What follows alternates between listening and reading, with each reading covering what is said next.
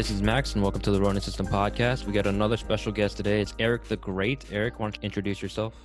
What's up, guys? I'm Eric the Great, Denver trap rapper. I also run ABLT, another booty licking track podcast as well. I promote other artists, DJs. I promote tour managers, managers, cameramen, anybody behind the scenes, anyone that does anything in the scene with like audio quality, video editing, photos, stuff like that. Cool, man. Uh, really quick, man. What's what's with the podcast name? Like, All what right, is that? So, all right. So that podcast name, it was from so the dude that's like mainly like one of the co-hosts, uh, JDJ. He is Jules the Jeweler. Me and him were in the kitchen one morning, just like mm, we were. I think this is back. This is back when I used to even drink. So when I was a drinker, we were in the kitchen. We were just freestyling, you know, getting drunk at like eight in the morning, not being productive at all. and we just started rapping about, you know, like eating eating butt, and then it became it's another booty licking. And then we started we started going, we started going, and that's when I stopped in the music industry. That's when I like at, at a point I stopped rapping. I kind of gave up on myself a little bit. I stopped with all the music and everything and it kind of gave me a motivation. I was like, you know what? I've been thinking about doing a podcast, and my homie Jules is like, bro, that's gonna be the name. and then since Booty then, licking track. yeah, we, we threw it together. I know it's a little it's a little outrageous, you know, like a little borderline when you especially when you see it online. It just like, wait, whoa, like, ooh, when you look at the name of it. Yeah, you messaged me, and I was like, huh, what? What the? It actually caught my eye. You know, I was just like, man, this this this sounds interesting, at least from the name. Um, Yeah, and yeah. you know, from what I've heard and from what you told me, you know, it's it's really interesting because like I'm, I wouldn't call myself musically inclined at all, but I do like music. I like all kinds of music, and just being able to talk to someone like in the industry, and you talk to, you know, you know a bunch of people, you hang with a bunch Oh, of yeah. people in the industry. Um, who's probably like the biggest name that you've you've uh, interacted with? Ooh, like, ooh, that's a hard one because I guess like mainstream. mainstream mm, that I've interacted with, like, like hung out with. Uh, I mean, you know, with through the podcast or like just Oh. like uh, Okay, social so- media or like anything. Oh, so that the- I mean, so one of my buddies, shout out to John Casbar. He's like a booking agent type of dude, and he knows a lot of big names. I mean, he's been doing it. He's I think he's about like almost 40. He's probably like 38 around there, so he's a little bit older than me, but he's been around for a while. He's been doing this for about 10, 15 years. So he's met a lot of big names. He came out from Detroit. He like, you know, he knows Royce Five Nine, Eminem, you know, uh, D12, all those type of dudes. Uh you what is it? United States of Mind, I think it is. I- don't remember USMC, something like that.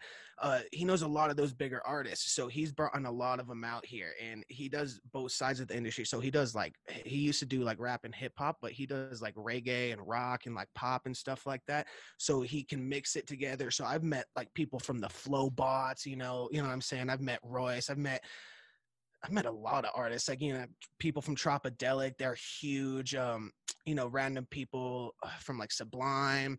What other band? Like just everything, bro. Like he used to do like a lot of um after party and pre-party booking for 311 and Sublime and you know big huge bands like that. So I've met a lot of people. Like I've, like I said, I've hung out with dudes from the Flobots, just like chilling by a fire, you know, just drinking, smoking Yeah. weed and stuff like that. So I've met a lot of artists. I haven't necessarily worked with a lot of big artists, I would say, because I mean, I'm just not at that level yet, but I have worked with like huge artists in my city and I've been known to, you know, roll around with those artists and, you know, go be in the studio with them and have them on podcasts. Like, I mean, uh, huge artists in our city, like Kid Kev and uh, Epitaph Beats, you know, people like that, DJ Kush. Um, I used to work for a record label too that was kind of signed under called Millennia Records. And we, we formed a huge music scene out here. Like, you know, we had like Raw Tune, Project 432. They just played at Red Rocks like last year on 420 with, I think, th-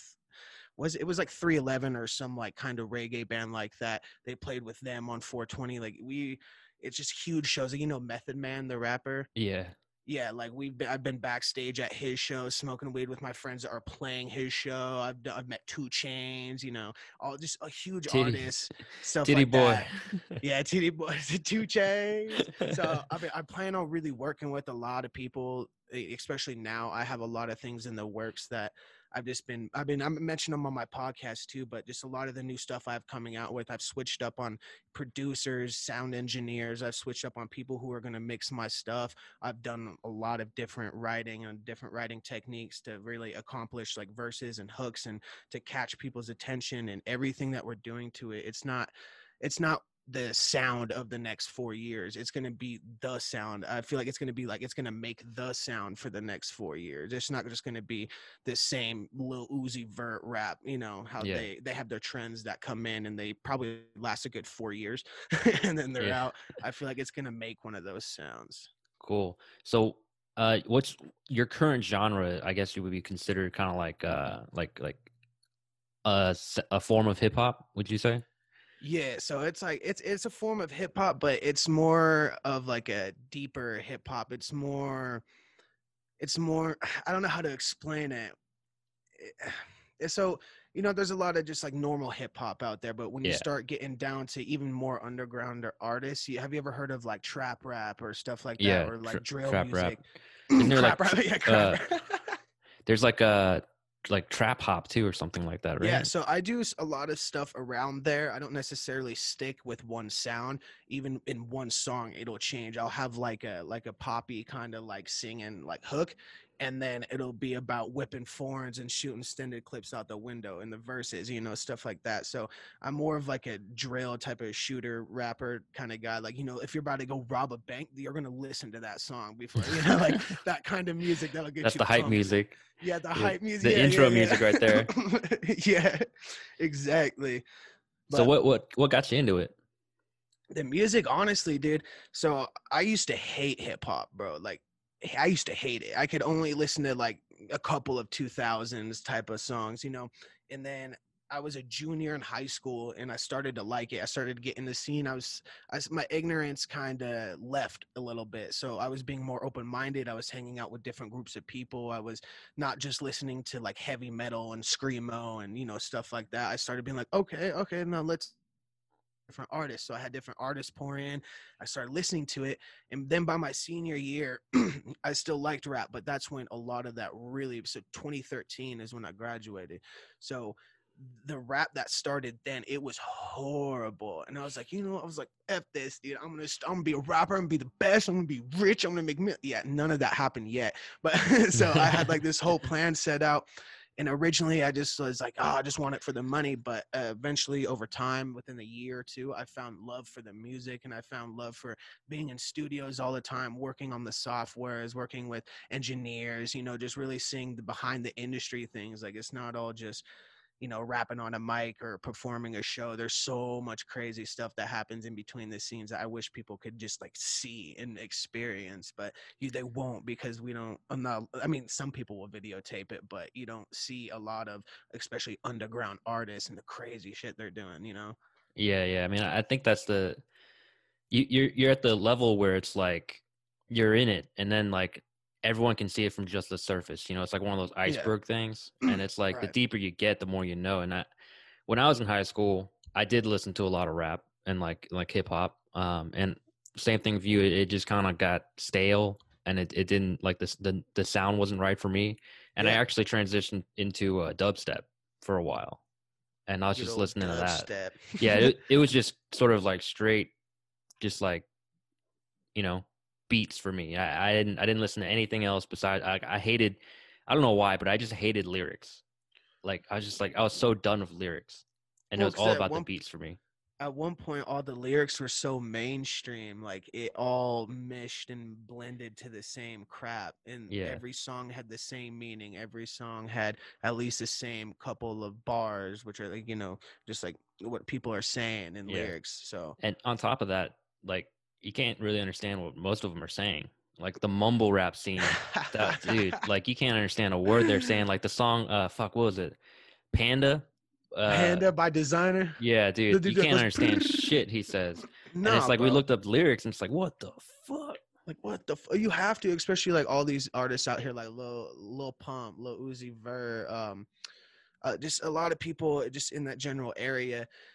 They I don't know, they kind of just like bring on like their younger homies and their younger friends and then they start rapping and then they, you know, put them on in a sense. I mean, they do put in work, but they put them on and then they're, now they they skipped lines over making Yeah, yeah. different sounds and breaking different barriers of music. They just skipped lines. Now they're just up here kind of not necessarily at the top, but they're getting towards there with one sound and they it I don't know. It all sounds horrible to me. Like, you know, all those artists, it's because, I mean, honestly, bro, I use auto tune. I use reverb. I use a lot of the new effects and a lot of the new mixing stuff. But here's the difference these guys go in the studio, a lot of them are on lean, a lot of them are on drugs, a lot of them are using those effects as a crutch. I'm using those effects to capitalize the situation. I'm going in the studio and how I present myself and how I'm going into the song, how I'm spitting it, how I'm singing it. I'm actually doing it as in I don't need auto tune, but we put the auto tune on there and you can hear everything I'm saying. It we're just cleaning it up. We're just making it sound great. We're not trying to, you know, catch me in mumbles and and then crank the reverb so you can kind of slow it down a little bit and hear me, but then crank the auto tune because it sounds like shit, you know? Yeah. It- it's not like that. I, I use it to like actually capitalize the situation. And that's what Yeah. a lot of artists struggle with. You you kind of start with like the acoustic version, and then Yeah, you build right. off of that. Right. And I mean, sometimes when I go in the studio and I'm recording, sometimes I'll have my engineer, I'll be like, hey, bro, I need you to key me in. So, like, I mean, so I'll have him throw the auto tune on the mic as we're recording. And so I can hear myself with the auto tune and I'll have him key me in so I can gauge it myself. And then when we go in to actually record it, I can even just do it like as in I would do it recording it normal, but I'll key in the auto tune while I'm singing it because I can hear it. So I mean, a lot of artists don't do that either, and a lot of them just get kind of get in there, do a layer over a verse, and then quit out, and just they rely too much on the mixing, basically. Yeah, yeah. So for your your song, like I guess like you call it songwriting, songwriting, like lyric writing, like what's what's the process for you? You know, like how long does it actually take you to to to come up with with uh like a like lyrics and come up with like the bars and and and, and kind of flow with it? How, how what's that process look like? Honestly, it depends on just kind of what's going on in my life. At a certain point, when I was working really hard, I was with a record label. I was we were we were on a, point to like kind of blow up in a sense. We were working. you know. Um, now I don't. It's it, was a better flow then. Like I mean, I, I had three studios like four studios. I was always with my producer, which was my best friend. I was always with my hype man, which is another one of my best friends, and he's an artist, JDJ from the podcast that I do. You know, I was always with them, so my motivation, you know, was always up, was always through the roof. I was always writing. I was always thinking of new things, and then throughout the years, you know, just everything kind of crashed. Like I like I said, I used to be an alcoholic. I'll touch up on that at one point, but like everything crashed and I kind of came back into it. So now when I'm writing, I can write a song in probably like 30 minutes, or it might take me three days. It just depends on what kind of mood I'm in. If it's the right beat, if if, if I've been like you know freestyling for a couple of days and just been hanging around you know other rappers and just kind of picking up that energy, I could write that song out in like 30 minutes if I'm really feeling it and make it good and then touch it up and tweak it in a couple of days and it'll be done. But other than that, it might take me a week, dude. You never know. It, it just ranges from how motivated you really are or what is what at the time is inspiring you. But you have to make sure that also you're you're making the sound you want from the song like lyric wise you can't just write whatever you want because you want it to all correlate and you want it to all mean or you know make sense of something. So doing that it's a little tricky to kind of hold that in there especially like i said i can write a song in 30 minutes but i'm going to have to go back and tweak it because i don't know if it's all going to correlate with each other. I don't Yeah. know if it's going to sound right. It might be about you know going and shooting up a block and then the next verse might be about it might be about like you know sipping lean or something you know won't make sense it just will be all over the place so you got to watch out for that like a lot a lot So have you ever come out with an album or like Album? like a like an EP or something? Oh yeah. Uh, so I, so I have a bunch of singles out, and then I have two EPs out called Suburban Savage Part One, and then Suburban Savage Part Two. Those are the EPs. I'm working on the third EP right now because those, those EPs were from years ago, like like probably a year before I even quit. So those are from a while ago. So I'm working on a new EP right now that has probably like five tracks on it. But in the middle of all this, I mean, I had albums I was working on. Like one of my last producers from Millennia Records, you know, we, me, him, and JDJ, we had an album. We had it was almost done. All we had to do is tweak a couple things here and there and mix it down a little bit more, and it would have been done. You know, we probably could have. It was probably like how many songs is that? Like at least like 14, I think. It was at least like 14 tracks. Lost the files, gone. Oh man. all of it gone all that time all it was probably like months and months of writing making the beats together. When we would all do it together i would write with them in the room i would uh, make the beats with them because like i was signed under them. So i would do all my work around them you know and then once all that crashed you know that's when that motivation i was talking about earlier that's when i crashed and stopped that's when i quit out of the industry that's when i was like you know fuck this because he ended up liquidating everything and taking everything and i had to rebuild another studio a couple times honestly so it's i don't know it's hard it's this is a hard industry dude it's yeah. It's it it's me, like it makes me sad but yeah. It's like one of those industries where you know it's like it's not as appreciated as much as it should be you know especially because Yeah. everyone listens to music and and it's like you gotta understand that it's an art form and people put like their heart and soul into it you know um and you said you did the beats too right yeah so i would make beats with them as well and i mean on, a, on some of my songs even the eps that you hear some of them i lease beats you know from from some producers i know throughout the city i would privately get them leased and get all the files from them but most of the time i made my own beats honestly. So i mean and it wasn't even just me i had to give a huge shout out to carl Ro- robeson that was the uh head engineer of the record label like my best friend the ceo of everything. So he he was probably the main reason why i even learned how to do half the stuff on the softwares i didn't even know about you know? Yeah.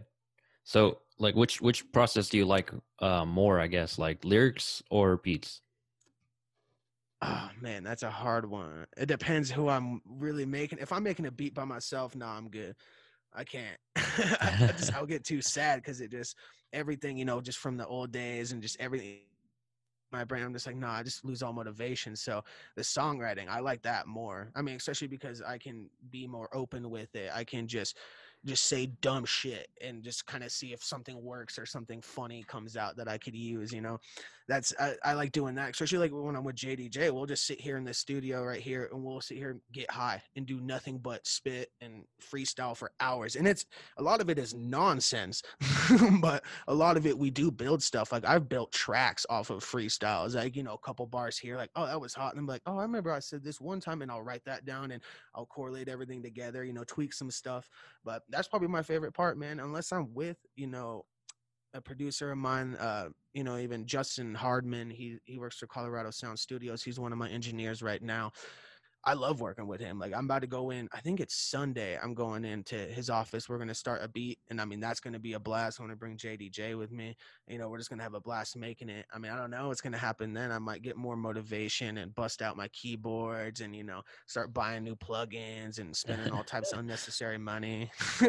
Yeah, man. If if it's a passion for you, you can't give up on it. You know, even especially when you you have those kind of like situations where, like you said, you you lost all the files and you lost pre- pretty much the whole album, like months of work. oh, Like, months. Yeah, that that should be that should be a kick in the butt to to keep going. You know, to to to try again. it's uh, hard. yeah.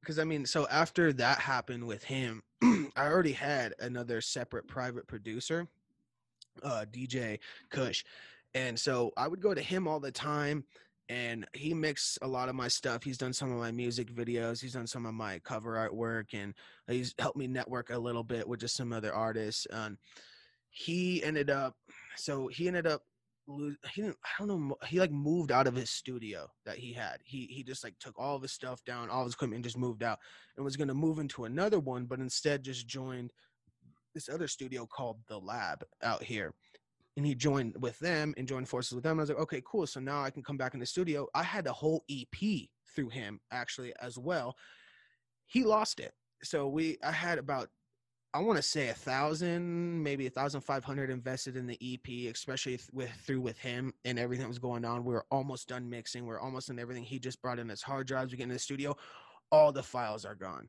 all of them. I'm pissed because that, that's like 1200 1500 right there just all together. I mean that could be two grand at that point. I don't know two five you never know three grand. And so I'm like okay whatever so we can make this right. So I was like all right so you have a new catalog of beats. He's like yeah I got a new catalog of beats. Okay. So since you lost my investment let's make another one. I'll still pay you out for certain things and like recording time I'll pay you out for but the beat just give it to me. You know what I mean? Just you have the files. It's I'm leasing it for free, basically. And he's like, okay. So we talked about it. We hashed out some details, and I was like, just send me some snippets, which are like little clips of each beat, and I'll see what ones I want. And he's like, okay, cool. So we get through it, and I start like, okay, cool. I'll take this beat, this beat, and this one. He's like, oh, I'm not leasing them anymore. I'm just selling them exclusive, which is, is selling all the rights to the beat. I was like, motherfucker, you told me, like, Yeah. you told me that these were free for me, and now you're gonna say that you're not leasing them. Then you want to charge me like exclusive rights for it, and I was like, nah, bro, nah, and immediately just like went off on him and just like kicked him out of my life completely, like, cause he screwed me after losing all my investment and then coming back with some of that crap, I was like, nah, bro, uh uh that, that ain't right. So that's when I completely stopped music for probably like a year and a half. And then in the middle of that, I started this podcast because my, well, another booty licking track. I started that podcast because I was getting so depressed because I wasn't around the industry. I was around all my friends that were in the industry, but I wasn't around recording. I wasn't around softwares and I was just getting sad all the time. And I just was like, yeah, starting the podcast and then, you know, rapping in the kitchen one day, another booty licking track came a thing, dude. I like it. I like it. So like, yeah. your your podcast, um, it's available everywhere, right? Like Apple Yeah. Podcasts and all that stuff. Yeah, dude, we're on all platforms. uh, you can look up ABLT or just look up another booty licking track. You can find it. You could probably just type it into Google and it'll pull up with our Yeah, Buzzsprout. Pretty pretty unique name. So Yeah, it's a pretty uh off the wall name. I thought like immediately. So when I started that podcast, bro, honestly, I thought it was gonna like, I thought it was gonna be clickbait.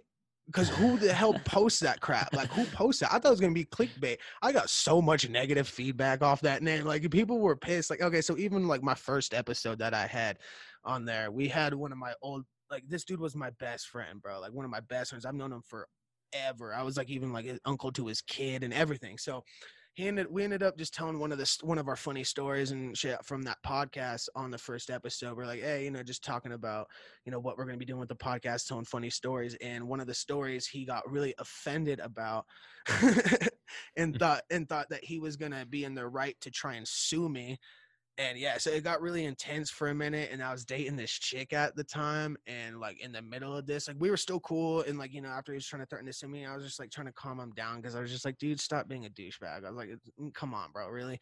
And I was just trying to calm him down. I mean, I knew he wasn't going to sue me, and I wasn't really scared of it, but I just didn't want anything to escalate over a fucking story. So I was dating this chick at the time, and what really ended it was like she, because he kept blowing up my phone, like, you better take that episode down right now. I was like, nah, nah, hell no. And my girlfriend grabbed the phone and was and started going off on him, and he was like, "Shut the fuck up, bitch!" And she just went, "What?" And then ever since then, I haven't talked to him. but that's pretty funny. I was listening to that la- the episode, "The Consequence of Habit" with JT. Yeah, yeah. The, the, Um, this last one. I liked a lot of the things you had to say in there, especially with like, you know, kind of getting everything together, you know, mental health wise and physical wise, especially with I was listening to, you know, how he went to the 12 step program and I can relate to that. You know, is when I was drinking, I was an alcoholic dude for since probably since I was 16. I was able at one point or not at one point for a while, bro, I could kill a 30 case to myself and keep drinking the whole night and keep going. Like that's how intense it was. It wasn't just, oh, I partied a lot. Like it was like drinking 24 7 nonstop and it started like ruining my life little by little Yeah, and yeah. then i was 21 and my doctor like well, i was just listening to this episode and i was like god damn it just made me rethink about everything that i was doing i was only 21 at the time and my cousin was 29 and she died of liver failure because she was a heavy hardcore alcoholic and I went into the doctors, and my doctor was like, "Yo," he's like, "Do you drink?" I was like, "Yeah." He's like, "I highly suggest you stop." He ended up I think it was about nine months of li- like you know like how they scan for babies or whatever the ultrasounds. Yeah, they yeah. were doing ultrasounds of my liver all the time, dude. We were I was going in there doing nonstop blood work, all this crazy stuff because of my drinking. It like took over like a lot of stuff. I was getting like fatty liver, you know, all that crazy Yeah, stuff. yeah. Um, what is uh Amazon's my Amazons are through the roof, all all that. And I never went to the 12 step program. I never went to that because I was too scared. I was too embarrassed, and I I just didn't understand it because at the time I was in such the music industry so heavy where all we were doing was drinking and doing drugs no matter where we were going. And at one point, when that all came crashing down in my face, bro, like I I straight up used to like cry in my car when I was trying to go sober because I didn't think I was able to do it, especially being an artist and you know being in that industry. I didn't think I was going to be able to make it out alive and actually do that. And I didn't think I was going to be able to quit. And I thought I was going to lose all my friends. I thought my music was going to just randomly start sucking. I thought I was going to lose all my connections, you know, stuff like that. And I don't know, it just really like got to me. I was like, God damn. And then my last girlfriend was a, you know, addict and alcoholic, and she totaled my Subaru and I stopped. I completely stopped like drinking a- again at that point because like I went back to drinking, but I was only drinking like maybe a couple beers a month, honestly, and I was like, "Fuck, I can't." So I started drinking a little bit more and more, and I realized I had a problem again. And then I went back to AA. I like I didn't go back to AA. That's when I first went to AA, and I was just thinking, you know, because on the uh, the episode that you guys are talking about you know you, you, need to be vulnerable you need to you know really reach out and better yourself.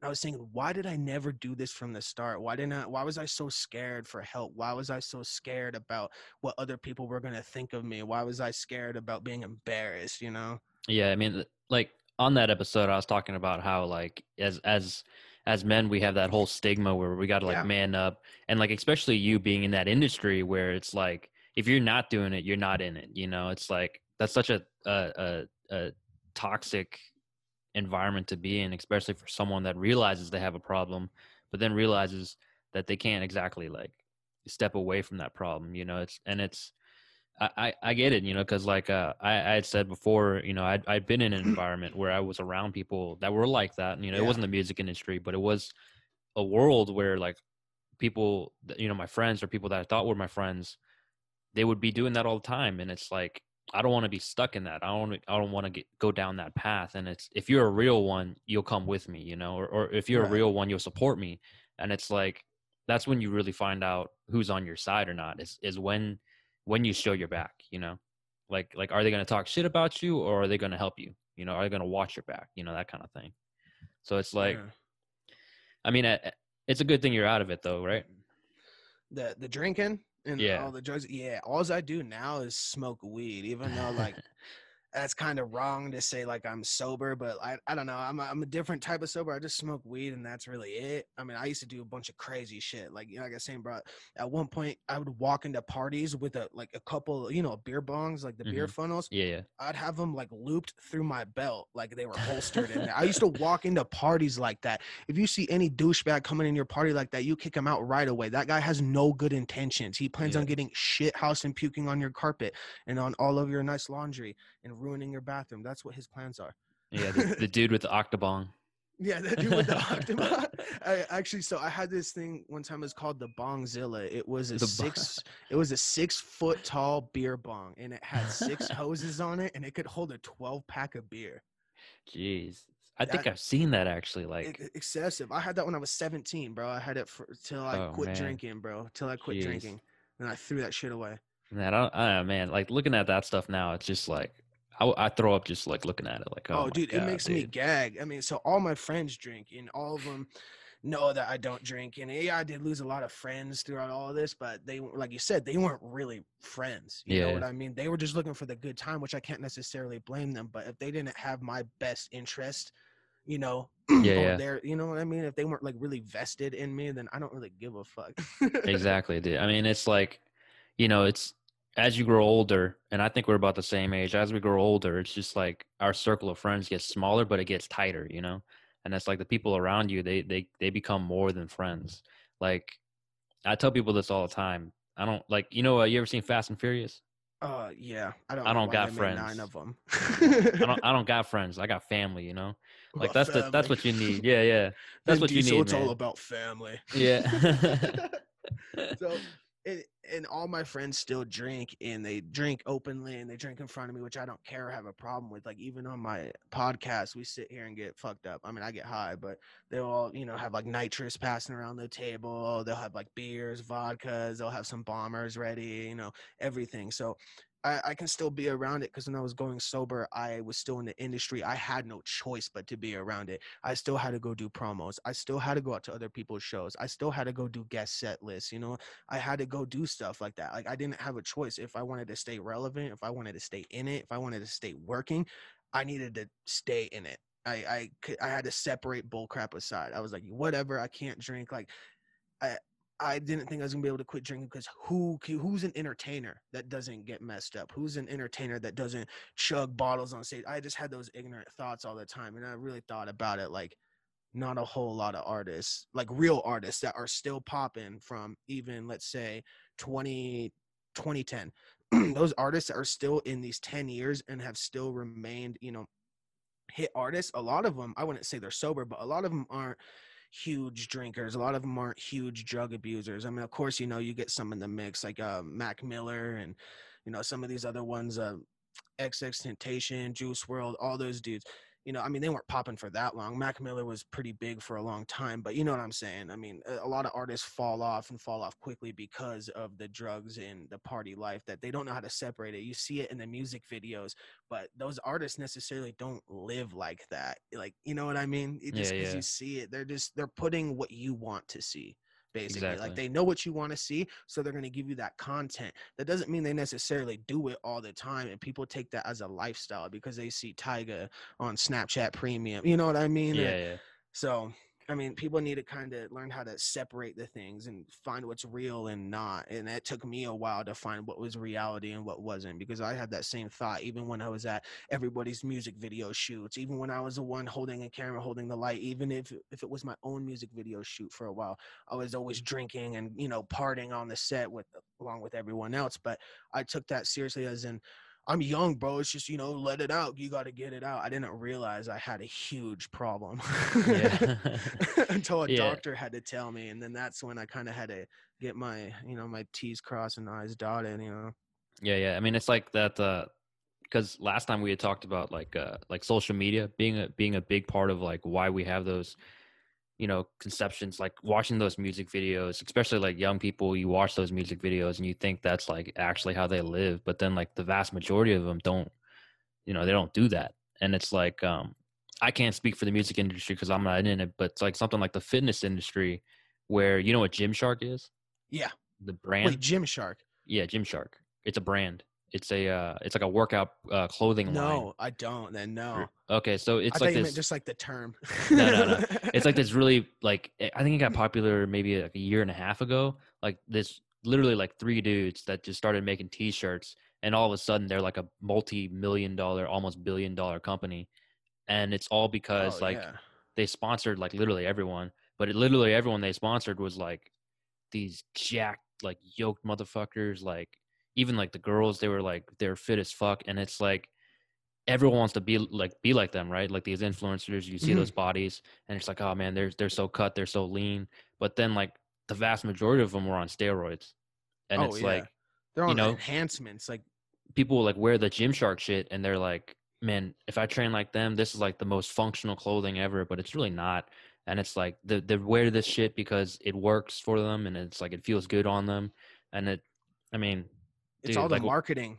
Exactly. And it's like it's like a very similar thing where it's um you know, you give this expectation of like that's that's what you could be. But then in reality, unless you start doing some stupid shit, you're not, you know, you're not you're not gonna look like that. You're not gonna be like that. You're not gonna live like that. You know? Yeah, you got to drink a gallon of milk a day. all right, you got to pump those iron.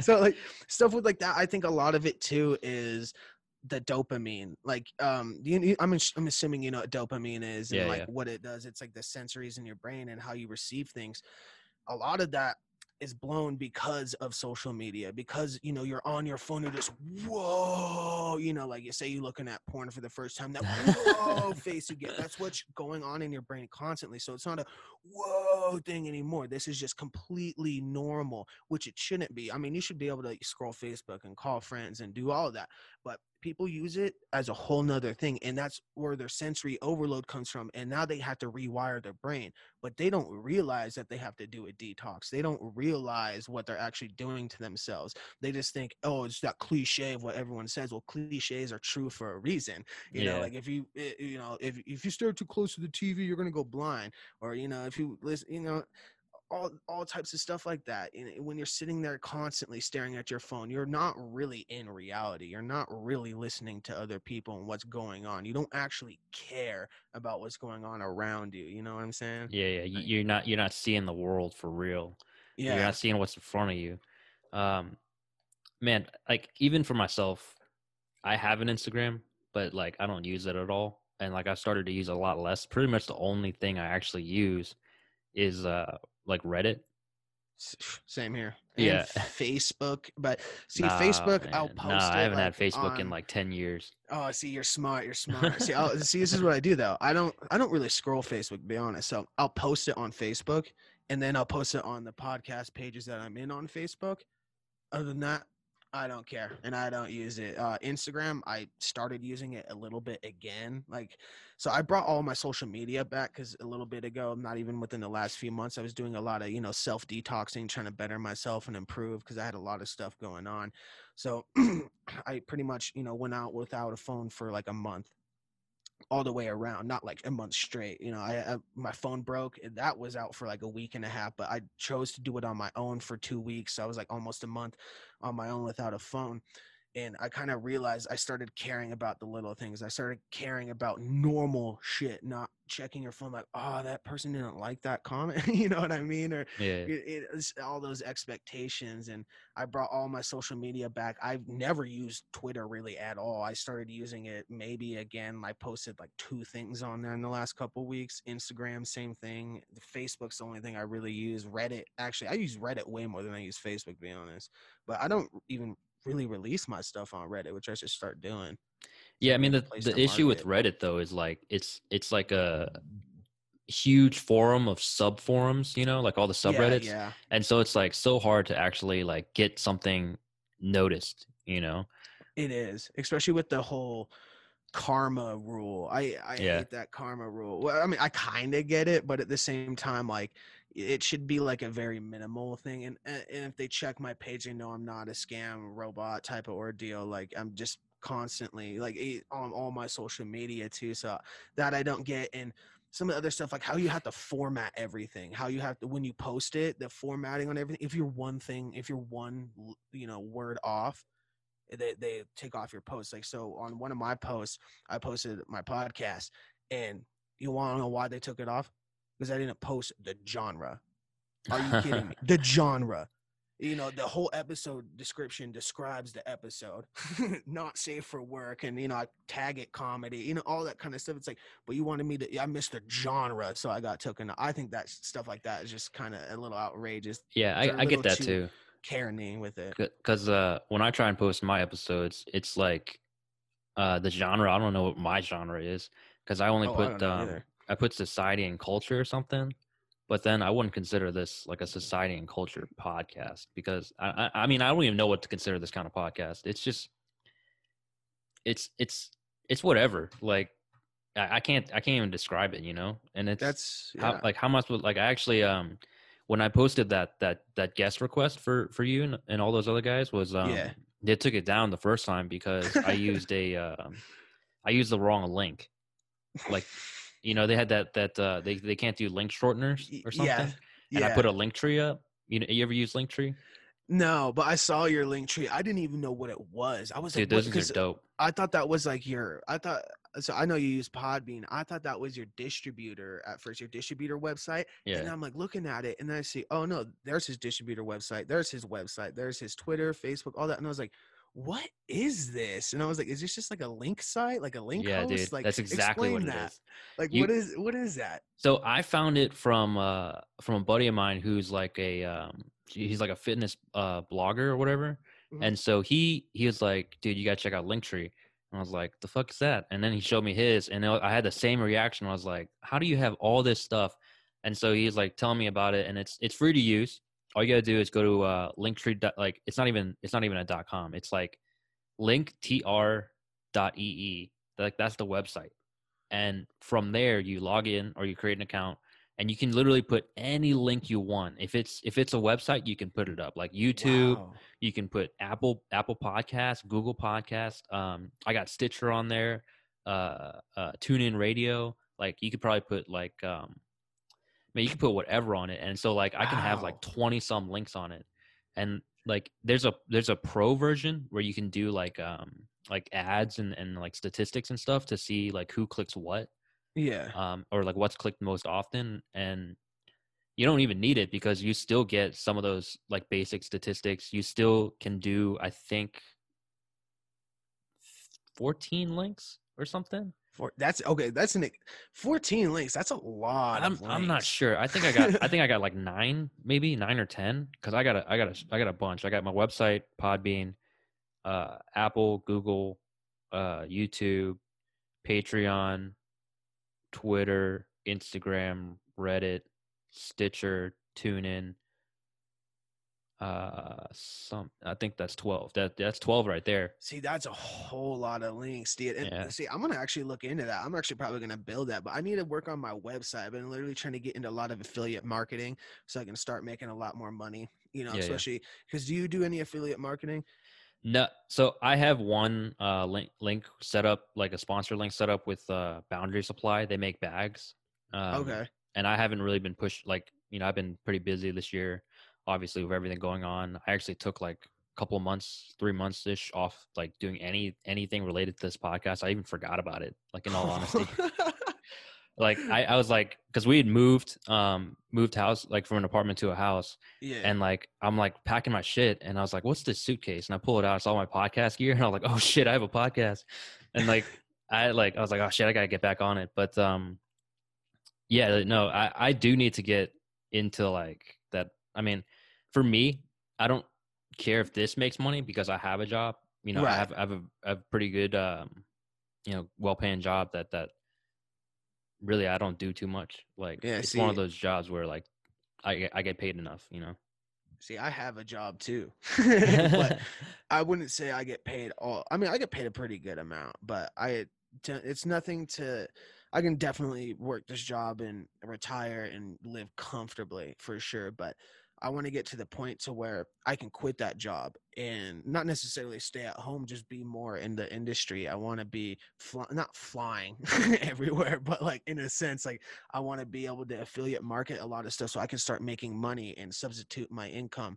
And then I could just start doing that, pushing more of my music and start doing more marketing, doing advertisements, and start being able to make money all the way around to where I don't have to work this job. Because I mean, it's not a bad job. I work for like a school district, so it's not a bad gig. I get great benefits, great pay, and you know my pension and everything. But I don't necessarily want to do that for the next 20 years, bro. I want No, yeah. I want to do my own thing. I want to do the podcasting. I want to do just music. I want to do all of that. So I got to start making my website, which I have been procrastinating about because it's just an anxiety full of coding, which I don't want to do. yeah. I use uh I use WordPress. That Yeah. um Yeah. They- see, don't you have to code for? Sorry, I didn't mean to interrupt. Don't you have to code for WordPress? Don't you have to code No. your stuff in? so the one I'm using right now, I, I could um if I had the time and, and if I cared enough. Like I'm I'm pretty lazy myself. I procrastinate on that all the time. But um I, I they have like a basic um damn I just got I just got really fucking loud there. They have like a basic like version. If you sign on and you want to create your website, they have like templates for you that you Yeah. can use. Uh like mine, like I'll be honest, my website, I I don't I'm not satisfied with it. Like like the link system it has is, is just kind of shitty and, and the layout of it and the colors, like there's a lot I want to do with it, but it's just like right now, I, I think primarily I push out more the uh, the Podbean because Yeah. you know I don't have videos, I don't have you know pictures or anything, so it's not like I need to have a, a, a true because WordPress is more of like a blogging system, like it's it's more of a blogging uh, site. So like if you have pictures or if you have like cover art or if you have video, um, that's probably a little better. But it mean if you look at my website, it's just literally like my episode and then a link to Podbean. See, yeah, That's just my how it works. My homie, uh, I have one of my best friends that lives with me. He does he travels like the world. That's all he does is just travels, and he runs a podcast called Inspired by Fire. Uh, check out his website, it's inspiredbyfire.org.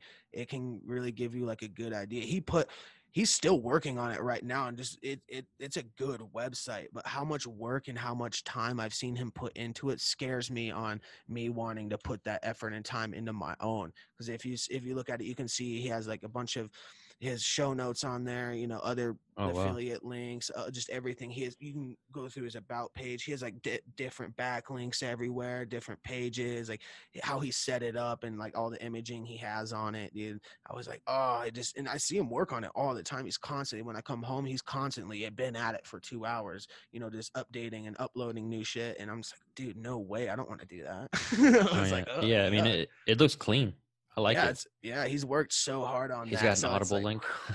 Yeah, and uh, just you know stuff like that. It this is this stuff is a lot of work, bro. Like even it depends how much you really podcast. But I've been podcasting a lot. Like I run my own show to where I, I try to do three episodes a month, but then I jump on other people's shows. Like you know I jumped on this one last week. I was on another one. Tomorrow I'm on another one plus my own, and then I think I might be booking another one for tomorrow as well. And then next week I'm on two different shows, and then I have one of my own shows. So it's like it's it's, it's a lot of work. I mean, I'm not yeah. necessarily mixing all those shows except for my own, so that takes a lot of like stress off the table. But it's still like a lot of work to get all the content down, to get all the stuff setting up, to get the promotion right. I mean, you don't necessarily have to promote super heavy, but if you want to capture other people's fans and capture new fans and get more engagement with fans, like stuff like that it's a lot of work just copying pasting getting the right links making sure you're saying the right stuff making sure it's not too cluttered with links and all that stuff dude it, it sucks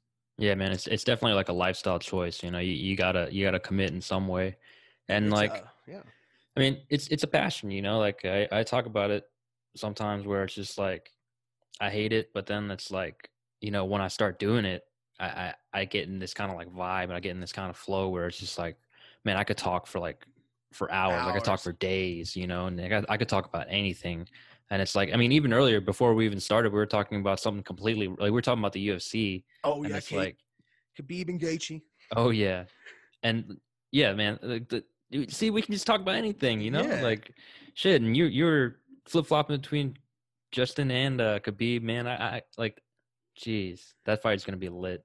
That's, that fight is gonna be lit did you see the one last saturday dude last the- Saturday. That was um, what was that? what fights was it hold on i'm looking at it right now it was um who was it somebody sent me a link um it was last saturday it was two heavyweights as the as the main event but oh, it was um, type Tybura and uh, uh, someone else. I can't remember, but I, I can't even remember these two dudes. See, I'm trying to look at it. but I can't remember, but there was these two black dudes that were fighting each other, and he so one of them goes in for a kick. Oh, the guy- Buckley, the Buckley knockout. Yeah, the one where he holds his he's holding his kick, like he caught his Yeah, kick, yeah. and then he flips up and spins around the back and kicks him in the face, knocks him out. Dude, yeah. Dude, like stuff like that, dude, that scares the shit out of me. Why would you want to do that? And especially like, have you noticed all? I mean, not necessarily in the UFC. The UFC is kind of getting there in a sense how political everything's getting with oh them. man. Like, dude, I I, don't want to hear your bullshit. You get you get paid to get punched in the face for a living. You think I give one fuck about your opinion? But I mean, the- that sounds the- really ignorant. The thing but- is though, like Buckley, like he has like probably the knockout of the year, right? oh, with but- that one for sure. but he got paid pennies. Like legitimately, he got paid maybe a thousand dollars for that fight, What? and he's going back to work at Walgreens like next week after he gets gets home from Abu Dhabi. Like Wait, that. what? Seriously, like those those guys that like they're not household names. I mean, not, none of the UFC fighters are really household names in in all honesty, just because MMA is not that big yet. Right. But like dudes like him, like they still got day jobs, you know? They're they're normal people that just on the weekends sometimes on the weekends they go and fight. And like they they literally put their lives on the line. Like that other dude, no one can even remember his name and he probably got paid a thousand bucks just to get knocked the fuck out like that.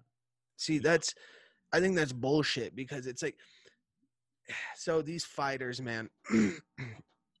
I Dana White, I don't remember how long ago it was, so you can't necessarily quote me on this, But I remember a few years back, he took away all the fighters' sponsors. He took Yep. away so, and I think he made it what just Reebok. 2016. yeah, he yeah, made so- Reebok and Monster, Monster Energy drinks. all those fighters i mean you know you you do get paid off to fight but even one of my other buddies was telling me a while like a long time ago when i started getting ufc he was like dude a lot of these guys get paid from their sponsors that's how a Yeah, lot of these guys make their for sure. money and get their camps paid for and even you know have an income with having to get uh, you know his face reconstructed because he got kicked in the teeth you know with- with all that he's still getting paid because he has a sponsors when dana white took that away from them that took away a huge income for a lot of these fighters and this is a dangerous sport you got to remember like these fighters pay for their own camps they Yeah, yeah. they don't i mean yeah a lot of them like i do know like some of them do work jobs so at that point if you're paying for your own camp you're doing this job you got a family you have a lot on the line you can't pay him out way more for just fighting and you're taking away their sponsors like really bro at that point you're screwing your own industry because how many fighters left from UFC to go straight to Bellator after that? Like, yeah, it's like, it's dude, it's it's a growing number, but like the thing the thing is like, you know, um, I can't even like NFL in comparison. Like you can't even name like the semi pro league, and like when you look at it, really, Bellator is is not at the level that UFC is, and it probably never Oh, no. will be, just No. because UFC has monopolized it so much, especially with the Reebok deal and, and the new Venum deal that they're coming out with next year, which I, I hope is going to be better for these guys because like Venum actually understands MMA and they actually understand like you know what these fighters go through, and like I, I- just hope it's going to be better. But man, the thing is like that whole sponsorship. I, I don't understand why they just can't like I understand the uniform. Like, you know, you gotta wear certain colors, you gotta wear Right. a certain brand. But I don't understand is like why can't you come out with your own like banner? You know, like they used to do where they had banners full of their sponsors, full of their logos. And it's like, you know, it's just it's it's a business. You know, you, you can't you can't do anything about it. And one of the biggest reasons why the, a lot of these fighters are pushing for bigger pay is because of guys like Conor, like Conor McGregor. oh yeah, that gets hundred million dollar fights. yeah, but it's also know? because you know he he negotiated for like pay per view buys, like pay, or percentage of pay per view, and like anyone that fought him was basically they called it like the red panty night. You know, like they they get the big payday, and like everyone was looking for it, and now like even with the uh the Dustin Poirier, you know, Mhm. Dustin Poirier is gonna Oh, fight yeah. Conor. wait when? They're they're trying to figure it out. So uh, I think Conor went to him first. He went he went to Dustin first and was like, "Hey, I want to do a uh, a charity event with with your foundation and my foundation. We'll we'll get together. We'll have a we'll have an exhibition fight, and uh, we'll put it on for charity. And I'll I'll even donate like 500k right off the bat. Wow. Uh, yeah, and they were setting it up, and then Dana comes in and he's like, "Can't do that. Like, you got to fight under UFC, blah blah blah." And they're like going to this huge back and forth. And you know Dana the rat fuck, being yeah, uh I hate him. yeah, being being who he is, you know, being the businessman that he is with the ego, and um, yeah, man, like that. That's it's such an important fight too because like not only do you see someone like Conor going there against someone like Dustin, who like Yeah. before when they fought, obviously like, you know, Conor Conor fucked him up pretty good in like the first like thirty seconds. Yeah, but Dustin Poirier is a nasty Dude, he's gotten so much better. Yeah, I mean, oh, of course, dude. Especially throughout the years, but like he's always been just a pretty insane fighter. Like not Yeah. necessarily even an underdog either. He's always just been like, He's just been the- the dog.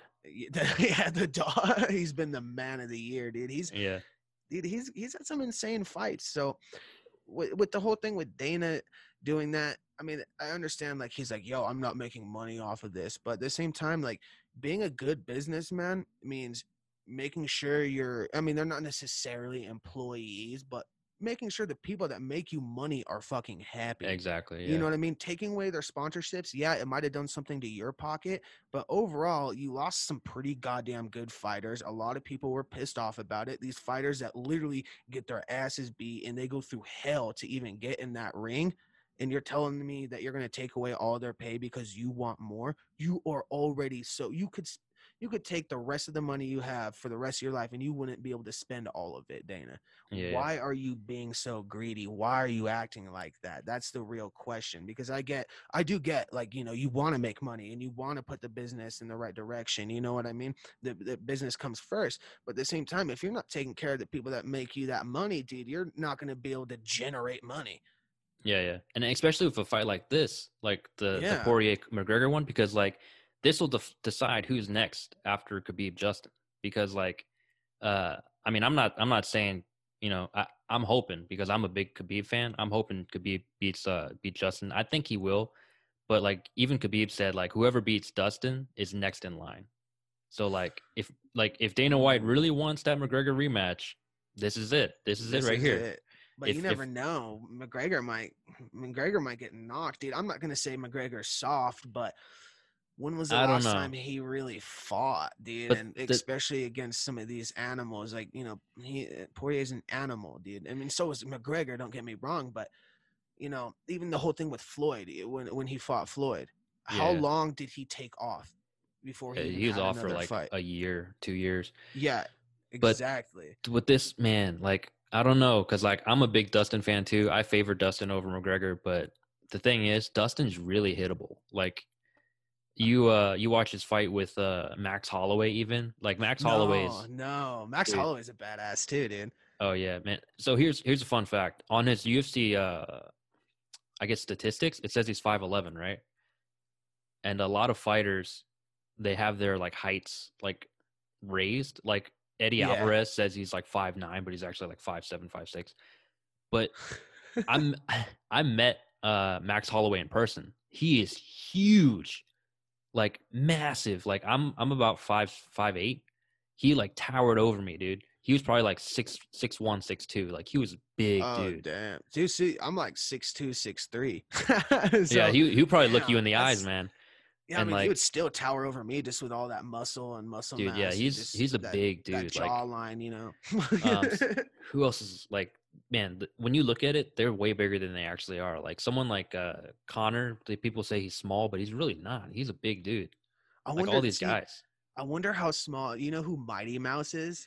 Oh yeah he's small though he's Dude, actually like, small I wonder, like, no, yeah, I wonder how small, small he is. Then, I mean, he looks like a little rat in the cage. You know, just like how Yeah. quick he is and how tiny he is. i think he's like five, tiny, tiny, five three. hang on let me look it Oh, up he's God he's damn. small he's like one of the smaller fighters Oh yeah, he's. I think he's like one of the smallest in the UFC. I mean, even the dudes he fight, some of them are bigger than him. I mean, that's Oh, not yeah. saying much because he's in what the the featherweight or super featherweight uh or whatever it is. flyweight flyweight Flyweight. yeah 125 120 dude dude you need to Five eat some meat bro. You need to get He's some five three. milk.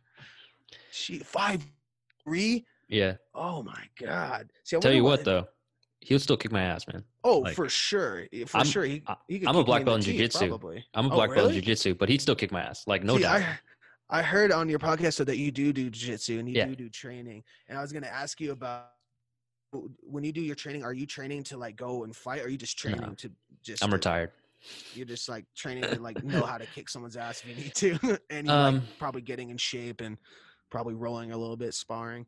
Yeah, when I first started, I was um like when I first started, I was probably like fifth. I Can't remember how old I was. Maybe like fifteen. Um, I I did want to fight, and then like as I did it more and more, I was like, nah, I don't think I want to fight because like I saw what they were going through, and I saw Mhm. like you know all that shit, and I was just like being a teenager in high school, not knowing what I wanted to do, and having those like those like issues. I was just thought like, uh, that's you know I don't want to I don't want to do it. Like it's just not in me. Um, and like even in just strictly jujitsu, like I, I did do like Muay Thai and I did do MMA.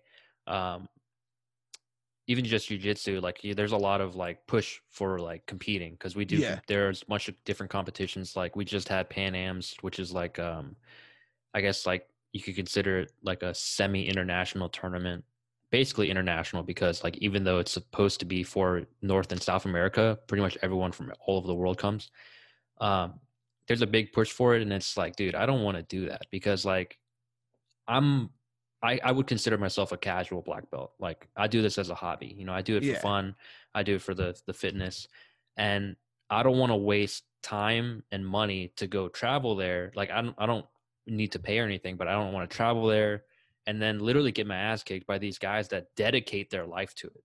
That literally punch trees in Moscow for yeah, yeah, gigs, you dude. know? Like people in my weight class, they're like the best in the world. Not, not I'm not talking about just the weight class. Like these guys actually compete for, uh, against heavyweights, and it's like I don't want to do that. Like, dude, these guys are these guys are monsters. They're animals. It's like if I stepped in a cage of Khabib, it's stupid.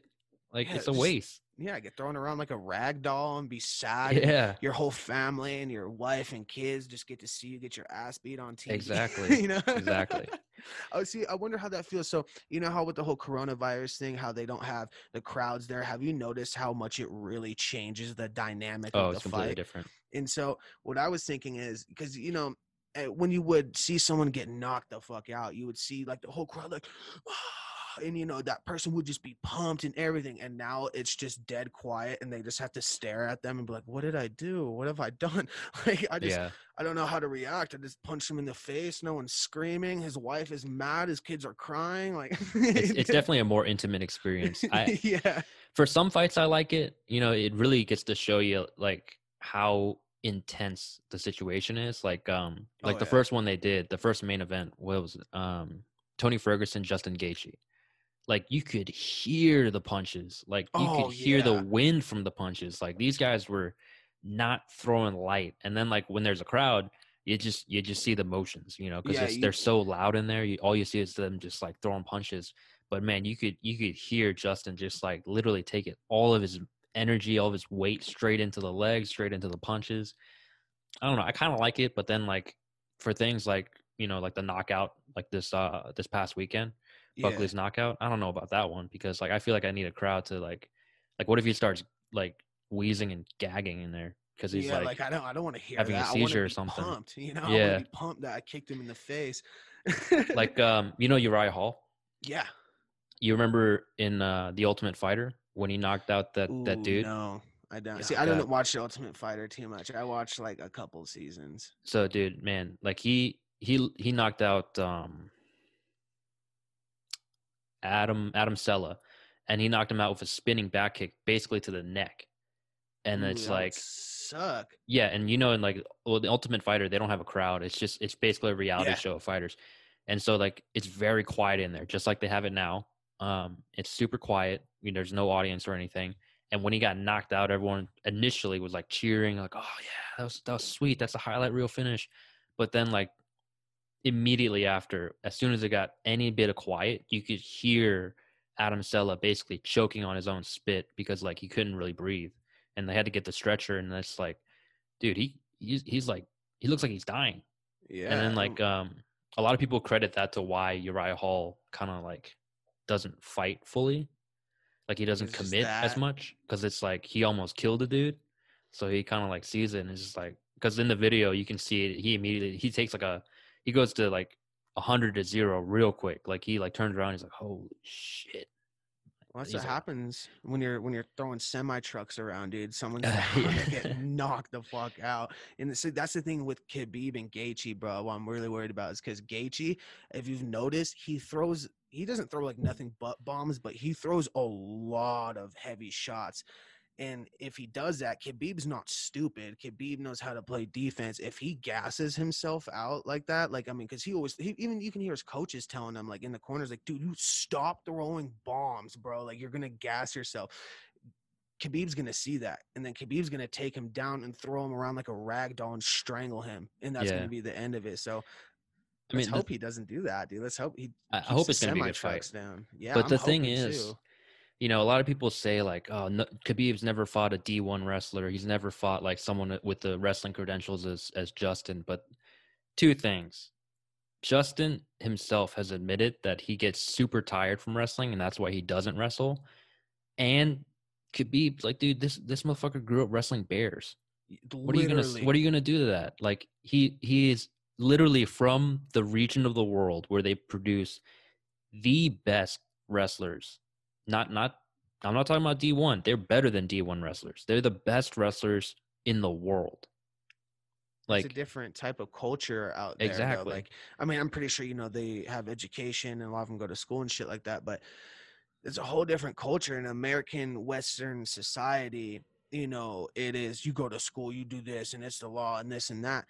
These people out there, they they play by a whole different ball game. Oh, yeah. yeah. some of them might get that education, but they're thinking way ahead of everything. They're like, okay, well, we want to rate like, especially with that culture where they breed wrestlers, or you know, certain places breed like fighters. Like certain countries, that's what they're just known for is breeding fighters. It's from like day one. You know, like even out in I think it was Cuba. Was it Cuba? I think Cuba is pretty known for breeding fighters too. I mean, even back then. I mean, they breed they breed all kinds of athletes. Yeah, exactly. So, so they're dedicated their whole life from when they pop out the womb. You know, they kind of figure out what they're good at. They kind of set them on this little path, and they take away some things and see what they're really good at. And then from like 11 years old till like 26, you know what I mean? That's their Yeah. whole life, bro. Is just that. So yeah, these guys are going to be intense, and they're going to be able to kick some ass because we're not that focused and that concentrated on that. As in, you know, this guy was out punching trees and wrestling cows and bears and shit compared to I was going to school and maybe hitting the mat three times a week. Yeah, yeah, dude. Like, man, the the places in the world like that, like, um, where Khabib's from. Like, I remember reading an article where it was like talking about how like, basically, your options as a guy, as a kid, like as a boy, in this in this region of the world, is either you wrestle or you go to war. Like, those are your only two options. You don't go to you don't you don't go to college. You wrestle or you go to war. Like, those are your two options. Yeah. That's it. So like basically it's saying like you can either walk to the gym and train hard or you can just get this gun and go kill yourself. Like those are your two options. And it's like, dude, that's why anyone from that region of the world, anyone from Dagestan is like a beast, like Khabib and uh you know Zabit Mag Mega Mega Mega some shit. He's No. uh he looks like Abraham Lincoln. Like legit. Just okay, just okay. loo- look him up real quick. Just type in uh, Z A B I T. Zabit. Okay. He was supposed to fight with on uh, on the same card as uh Khabib. So Z A B I T. Yeah. Z- Zabit Maga Magomedov. Maga- he does though. Dude, he's a beast too. He's a freaking beast. Like watch some of his fights. He was supposed to fight against um Yair Rodriguez, and that was supposed to be a crazy fight too because like they're both like wild strikers. And like man, it was supposed to be fireworks, but like we were talking about before like dude, this this card is freaking stacked. If you look at the um was it? UFC 254, I think. Yeah, UFC 254. You got Khabib, Justin. You got Robert Whitaker, Jared Cannonier. That was Freaking, uh, insane though. Man, it's it's it's it's it's gonna be a good list of fights. Oh man, see, I'm excited for everything that's coming up, dude. Just especially since sports are back, and I heard like, especially since since there's no crowd, even know that like in football they're trying to play the crowd noise. I've heard a lot that it's it's easier to be able to hear their plays. It's e- you have to be more tactical about shit. Yeah, So like, I I think it was a Steelers. I don't remember what team it was, but they were stepping ten yards back from their hu- their original huddle to discuss what plays they're going to use because because the D line could hear everything that they were saying. It makes it like way more tactical. That and especially you can you can coordinate with your offense a lot more. It makes a lot more offenses more dangerous because you don't have to. You know, try and hear someone or call a play through a screaming crowd. You know, you just can sit there and do it. It's I don't know. It's changing a lot of things, especially with like hockey too. Like that changed. If you, I don't know if you're into the NHL or anything like that, but it changed that. Like it changed the playoffs like tremendously. You know, with no crowd, no nothing. Even though they were playing crowd noises and stuff like that, it still wasn't nearly as loud as it would have been. You know. Yeah, like I I watched uh bits and pieces of the NBA playoffs. Um and I thought it was fucking funny they had the videos of the audience. Did you see that? like everyone was on basically on a Zoom pieces. call and Yeah, like you yeah. could see them in the background. That was so stupid because like- like, there was just no noise, but it's just No, a bunch of heads. like when they would put the seats up, I mean, even they did it in football too. They were putting um like just poster seats, like, you know, pictures of people, in cardboard the cutouts. So looks, yeah, the cardboard cutouts, and they were doing this for uh fans too, to where, you know, especially if you're, like, you're a season ticket holder or whatever, um, you can. You, you have to pay, which I think this is stupid. If you're a season ticket holder and you're missing out on the season anyways because of COVID, like first off, you should do this for free anyway. So that what they're doing is is hey, take a picture of yourself, put it on, like, you know, we'll put it on the thing, blow it up super big and put it on your seat, but you have to pay for it. It's like, nah, fucker, I already paid for the season tickets. Like, nah, dude, like, Neds, dude, what do you mean? No, I'm not paying you for that, dude. What? like, stuff like that. That's ridiculous. I mean, it's God. The the issue is when it all really. I don't like talking about politics on on the podcast, oh, but I, I don't either. this is purely a pol- political thing, man. Like we could have been out of this whole COVID shit a long time ago if they had just mandated a bunch of restrictions and like you ever hear like you hear all the shit coming out of New Zealand. No. what's New Zealand had their there? first full capacity concert like the other day. Really? Yeah, their their their shit is so together. I don't think they've had a COVID case in months. Well, they're probably actually like I mean, a lot of other countries too. There's still like little spikes in other countries, but even like just example like Italy and stuff like that, Oh yeah, they were doing it correct from the start. You know, they were literally shutting everything down and like stay the fuck inside. Like, no, don't go outside. Just let's just all be bored for a month and then we can go live our lives again. yeah. and that's and- kind of what happened. but in New Zealand, it's like they they have like the contact tracing and they have like the the uh I can't remember what it's called, like gene something. But basically, I remember like a couple weeks ago, they didn't have a case for months, and then they had two cases like out of nowhere, and immediately they shut everything down within the day, and then within a week they used contact tracing to find out that basically those two people had caught it from an elevator button and like I, I think like a trash can lid. That's how that's how God focused they were. They they got they isolated those two things. They're like, let's disinfect, let's clean those two people that are infected, quarantine for two weeks. Everyone else go back to normal. Like that's how efficient they were. Like that that's the power of of of understanding what's going on and, and not being so fucking political about everything. You know, like this is this is our lives. Yeah, but everyone wants to be political. Everyone wants to play games, dude. that's Yeah. what everyone's about. Everyone wants their freaking freedoms. Everyone wants their rights back, brother. like I don't I don't get it because like I was even explaining this to adults, and I'm 25, but I was explaining this to grown ass adults. I was like, look, because like you know people be but like I just think this is bullshit. It's like, dude, just stay in quarantine. You know, like just kind of stay away from people for a month. You know, don't go out. You can't spend money. Everything's closed. It's just like being broke in high school. It's all right. It's just like 30 days. You'll get over it. And if everyone cooperates, we could all we could all come out of this. But no, everyone wanted to do this and do that, and they had to do this. And I'm not wearing a mask. Do this. The the CDC and this. It's like, dude, just come on, bro. Like everyone else is doing it. Just come on. Dude, just Yeah. follow. We're, we're we all have to be sheep here, dude. Let's just follow real quick, get it over with, and we can go back to living our life. Let's just be like a broke high schooler for a month, and that's it you know you know if you got grounded for selling weed in high school or something like that you know it's just like that just just be accepting of it you don't have to fight it you know if it's out of your control it's out of your element to change shit so why even bother trying to you know go about it or argue with people about it it's like dude come on man Yeah, but I, that's just that's just the way people are nowadays. You know, everyone's all about like being correct and like being the winner and, and, and, and like being free and all this all this other shit. But enough political talk. Let's let's let's let's get something else. Keep- Throw throw me a topic. Throw me a topic. throw you a topic Can you freestyle? Can you freestyle right now? I freestyle i could i could spit something that i have down i could spit you something real quick that i'm gonna be in the studio with on sunday All right. Do you Hold on, need let do you usually need beats or can you just do it like straight off the top of the dome? It it just depends. It- if I have the Okay. if I have the melody in my head, I can I can do it pretty well.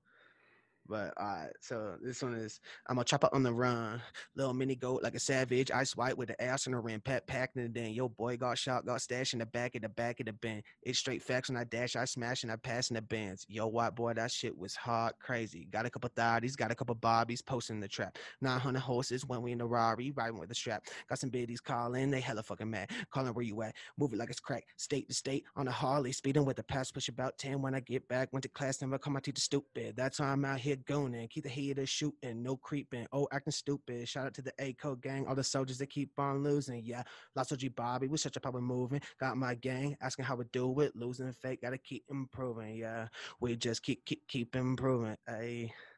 So that one was just like a verse that I'm spitting in the studio. I'm probably gonna touch it up a little bit more before I go. No, that was that was good, I man. always like Like, to do that. hey, I couldn't do something like that. I You you started, and I was like, oh shit, he's going so fast. so it's hard, bro. So like when I first started with music, I've never been like a super big freestyler. Like everyone at parties, and especially when I was with the record label, and we were always out there like, "Come on, bro, you gotta do it, you gotta do it." So uh, eventually, I had to just kind of build it up to get it going. But I I was never doing shit like that. I still don't really freestyle in front of just like anyone. I mean, like I release my music and you know.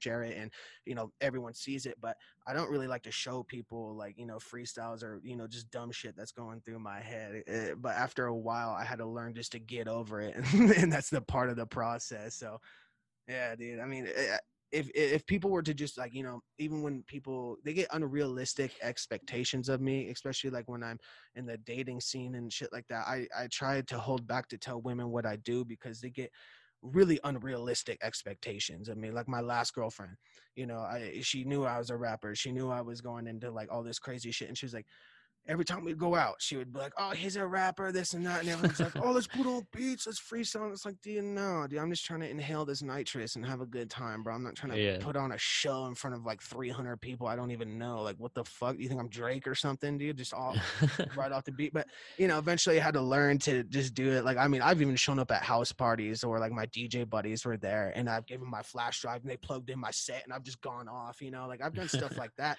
But I've prepared for stuff like that, and people with those unrealistic, unrealistic expectations. Every time I'd go out, it would be, "Oh, bro, you gotta do this and this." Like I had a manager at a point that was kind of doing that to me, but at the same time, he was getting me out of my shell. so I, I don't know. It's kind of weird, man. no, I, I dig it. I dig it. But like, so with those with those lyrics, you you, you typically do like a like kind of like a freestyle, and then you kind of build off of it.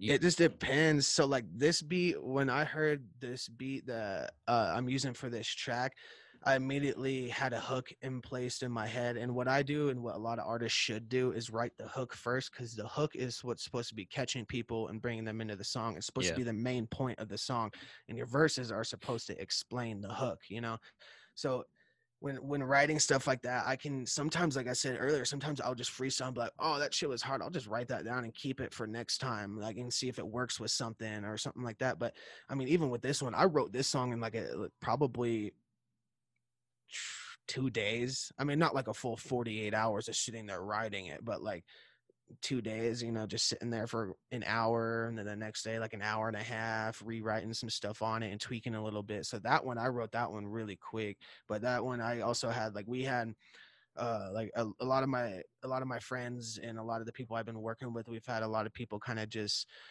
die recently too so like we had like uh like in there og bobby so he just died and he was he was basically gonna be I wouldn't say a rapper, but he was really interested in the industry. He was really interested in pursuing it, and he was just with uh, the a lot of my friends, you know, are gang members and stuff like that. So he would roll with them, and you know, I got introduced through all them, and some some of the song kind of explains, you know, in the other verse, and then even in the hook, it explains like the emotion of, you know, rolling around with me or rolling around with, or watch who you roll around with too, because like you know, you know, keep your day ones close to you and stuff like that, and that's what a lot of that song portrays. I know I only did like a verse of it, but uh, like the whole hook that it portrays, you know, you got to watch who you're rolling with. You got to watch like if you're gonna roll with me, we're straight head tapping. We're like if someone comes up, we're pulling out a gun. Like if someone, you have to be ready, basically. So a lot of that is is kind of dedicated around to OG Bobby because that he was he was a wild motherfucker for real. I mean.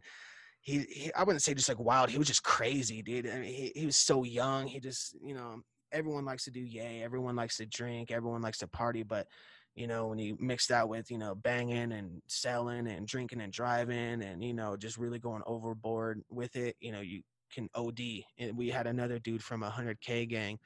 Um, that's a rap group out here. I had him on my podcast a little while back. Some of their members, uh, one of their members just died like a couple months ago from a drug overdose and then one of my buddies you know he's just like "Oh, we have all this stuff going on so like even my next few songs have like all this in place. Like one of my one of my like really close friends i can't really mention his name but he is like a drug kingpin in a sense and he you know got busted and all this shit so like everything like emotions are wild people are you know it, like the people i know i don't sell drugs i'm not a gang member or anything like that but the people i affiliate myself with it all correlates together and that's actually like if you if people that listen to this podcast or whatever check out my music you'll see that in a lot of my music that it, it correlates with just stuff that's been going on in my life. So uh, all at once.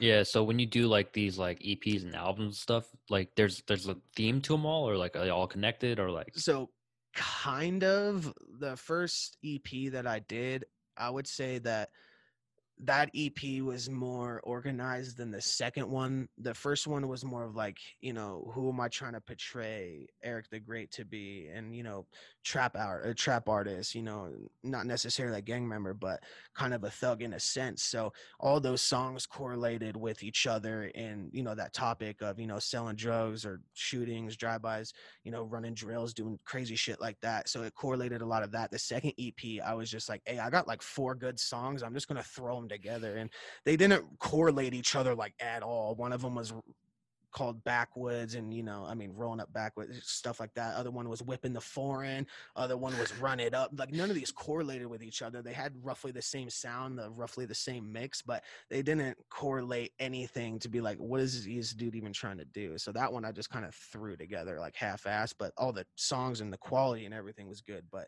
just the whole picture behind it wasn't really forming it together. Yeah, yeah. So when you when you rap, have you ever like thought about like trying to like sing?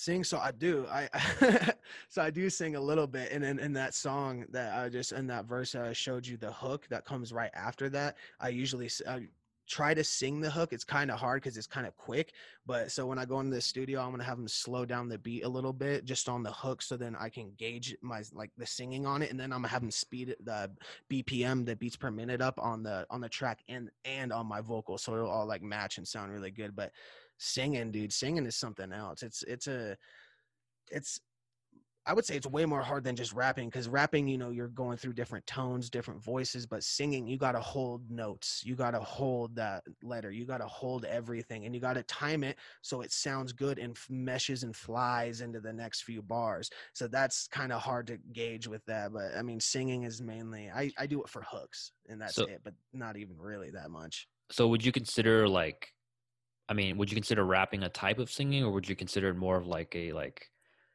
I, I guess like a musical musical poetry or something?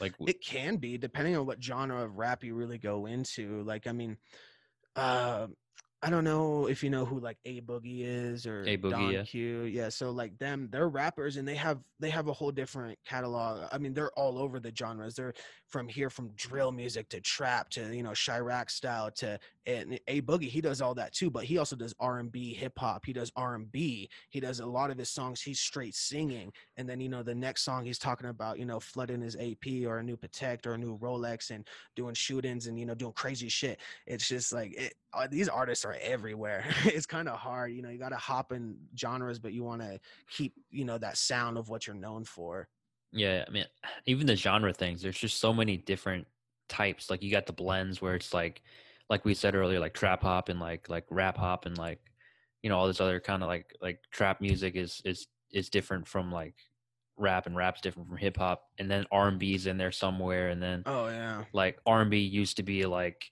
rock and roll and rock and roll used to be the blues like all this kind of mixing and flowing and it's, it's so hard to like as an outsider it's so hard to like see the actual differences you know Oh, it is. And even like when I first started doing all this, I didn't understand the differences yet.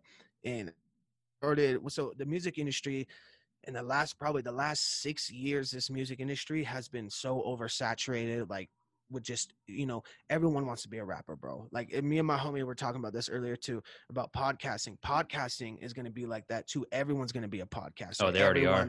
You know yeah so it's it's becoming that. I wouldn't say this industry is oversaturated just yet but um yeah i mean just the podcast industry but going back to the music industry everyone wants to be a rapper bro. Ever since you know all this new mumble rap and all this other crap came out you know six nine and lil pump and uzi vert and lil yachty and all these dumbass rappers you know when all this stuff was coming out, everyone was like, "Oh, I could do that. I could do this. I could do that. I have that same look. I have that same style." Like six nine is clearly trash. You like uh, all the way around, but all he has is a following. So when you have that following, you don't have to have good music. And at that point, people started catching on and being like, "Well, all you need is a hard beat, and you could ride the vocals very lightly, and you could have a popping song." But that's where all that started and then everyone started flooding into the industry like oh i could be like him i'm gonna do this and i'm gonna do that and that's where you got the soundcloud rappers from that's where like that whole era came from of all the lils and zans and you know all the stupid Yeah. ass names young you know all that crap and it just came from the oversaturation of the industry when people saw what you could do Yeah, yeah. I mean, the the thing with podcasting is, you know, I've been doing it for about uh, three years. Like when I first started, not a lot of people were doing it. Like not a lot of famous people, at least. You know, it was right like right you know guys like me at the like the lower end of things.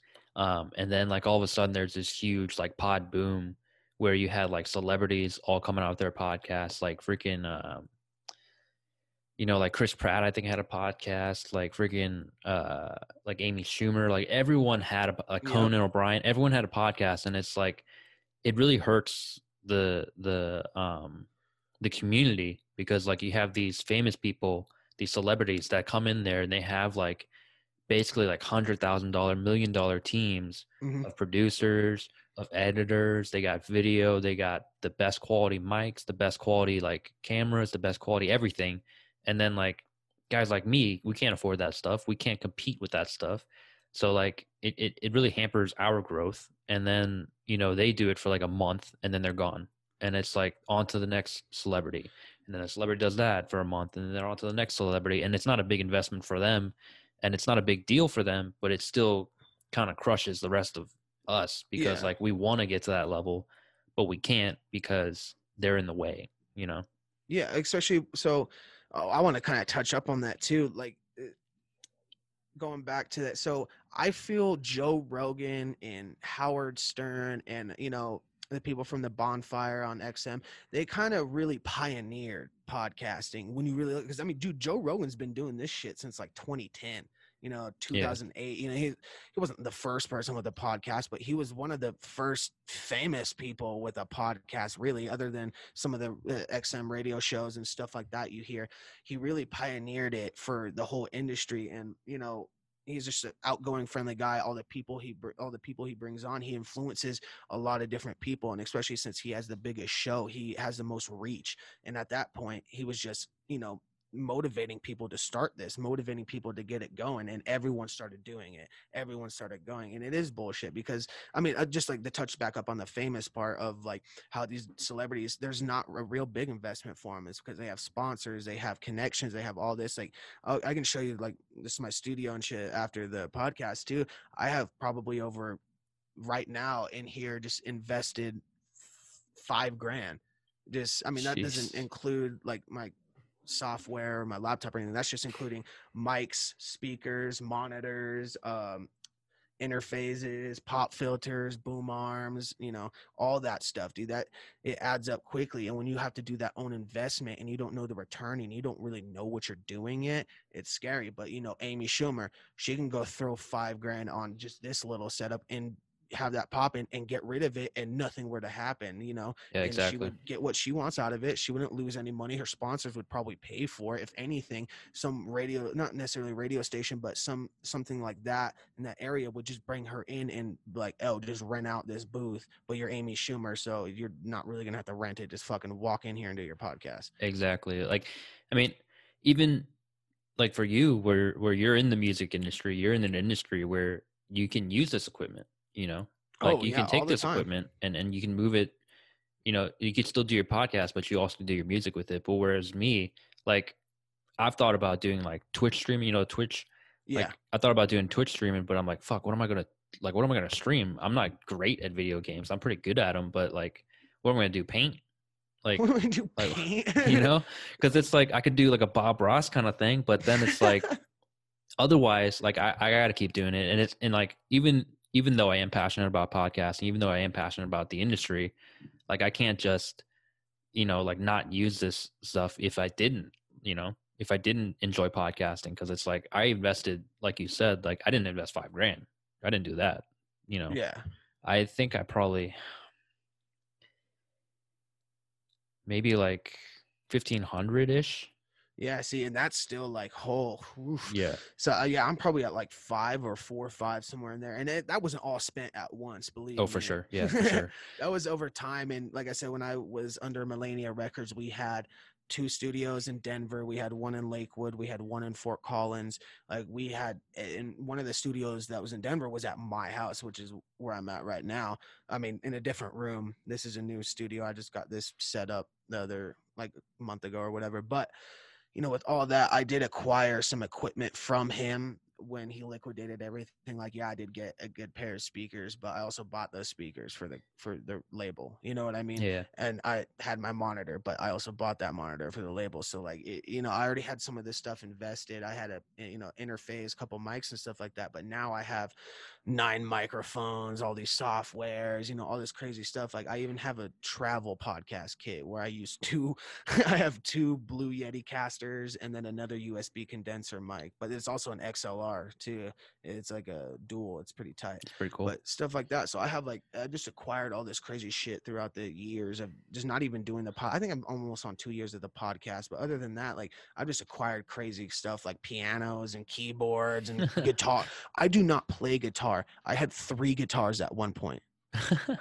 I don't know collect, where I got man. them. That's Yeah, that's all it is. I don't even know who gave them to me. I ended up giving one of them to my buddy John.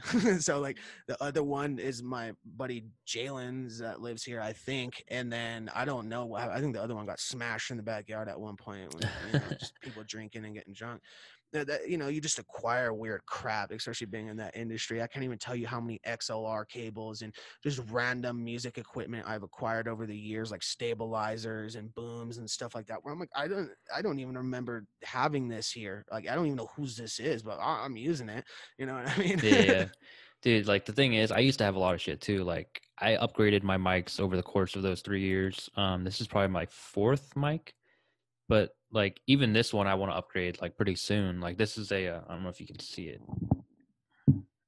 It's the Samson Q2U. This is XLR and USB. I think. Do I have the same one, bro? Hold on. No, never mind. I thought I had the same one. I was a bit like, no way. Dude, this this is a great investment because like I remember when I first started, people were always on the Blue Yeti, and I'm like, oh yeah, yeah, I just so actually had one. convenient. Yeah, I Yeah, actually had yeah. one, but then this one is so much better because this one comes with a stand. It comes with the uh the uh pop filter and it comes with the cables and all that stuff and it's XLR and USB and it's like half the price. Oh yeah. See, and what I what I figured out was I was a I was an idiot with my first Yeti, and I was like, I don't know how I should really go about this. So I just bought the Yeti and bought all the parts fucking separate like a retard. But you can, uh, and especially if you're into podcasting, I suggest this for anybody that, especially if you run your own studio, you have people on your own show. Like in my studio, I, every guest I have on is usually in person. So, you know, stuff like that. Um, crap. what was I even saying? what was I even saying? Oh, with the with the with the mics. So with stuff like that, I ended up buying the bundles. So if you type in on Google, type in like podcast bundle kits. yeah, the little packages that you they can have get where so can much get stuff. You can yeah. get Rockville stuff. You can get. I mean, you can. And a lot of this stuff too will they'll supply you with the software if you don't have that, and it's you can spend like six hundred bucks to get boom arms, mics, stabilizers, cords, all that stuff. So that's how I even the Yeti. I went up and be like, all right, I can buy the whole thing as one, and I found it for the same price as it was just for the Yeti. Well, actually, the Yetis are like two hundred. I got the Yeti Yeah, they're expensive. boom arm pop filter for one twenty. Damn. Yeah, and it was two hundred just for the Yeti at like the store. You know what I mean? And, and buying all the separate crap for it. Yeah, no way. Yeah, you gotta dude, get like the bundle kits. man, eventually I'm gonna be able to get this to a to a point where I'm like satisfied with what I have and, and not spend any more. Like I'm try not not to spend any more. I'm still not satisfied with what I have, and like I have a studio here. My, all my friends have studios. I walk into professional studios all the time, like you know, million dollar studios and shit like that. So. I'm still not satisfied with what I have here, and I don't use this studio to record music at all. This is strictly like my podcast. Strictly for podcasting. yeah i mean i write music in here and do stuff like that but i don't record in here i always go to like uh, like studio studios with like you know five thousand dollar mics that I'm recording on, stuff like that, to really capture better sounds and better quality. But I mean, this stuff here, I got great quality here, but yeah, I don't want to invest more into the, the music part of that because that's when it gets super expensive. Oh, like all yeah. the plugins and all the cr- just crazy bull crap. You have to buy all the subscriptions and shit. I'd rather just go to my homie's house, pay him out a little bit, and he has all that that he already paid for, and I don't have to worry about it. Yeah, exactly. Exactly. Like I mean, we just talked about it earlier. You're you're we were talking about how like the social media affects like what what we perceive as satisfaction and you're you're Yeah. actually facing it. You're actually going to like these like basically million dollar studios and you see all this shit and you're like, fuck, I want that one. Like, yeah, I want that piece. I want this piece. Yeah, know? I want this piece. I mean, I've even been in like private studios to where like I mean, even with Kush when he had his own private studio suite and everything like that, and it was just him in there, and it was all his own investment. I probably want to say with everything he had in there, it was close to probably hundred thousand, maybe a little bit more, and that's just all the with equipment and stuff he's acquired, turntable, just everything. That's not even going into his softwares, his subscriptions he has Oh, to yeah, pay for, his for new sure. camera, all that stuff. So like, I want to say that dude's probably invested a quarter million into his own Jeez. studio, his own like stuff like that. That's when it gets fucking crazy, dude. And that's why I'd rather just go to like you know the million dollar studios because I mean, like I said, a lot of my friends are in the industry and they'll pull me up at you know KMG or I'm, I mean I don't really go to KMG, but that's like a just an example. Like I've been there a few times for uh, meetings and just you know pre recordings and stuff like that. You know, you you you really see the difference and you really see what you want to invest in. I was like, podcasting, okay, I could throw like you know three something grand at it, be somewhat satisfied and be cool with it. But I was like, if I want to st- rebuild a whole nother studio after Millennia Records, I was like, no way, no Yeah. way, Yeah. uh uh All right, we've been uh how long? Hour and a half.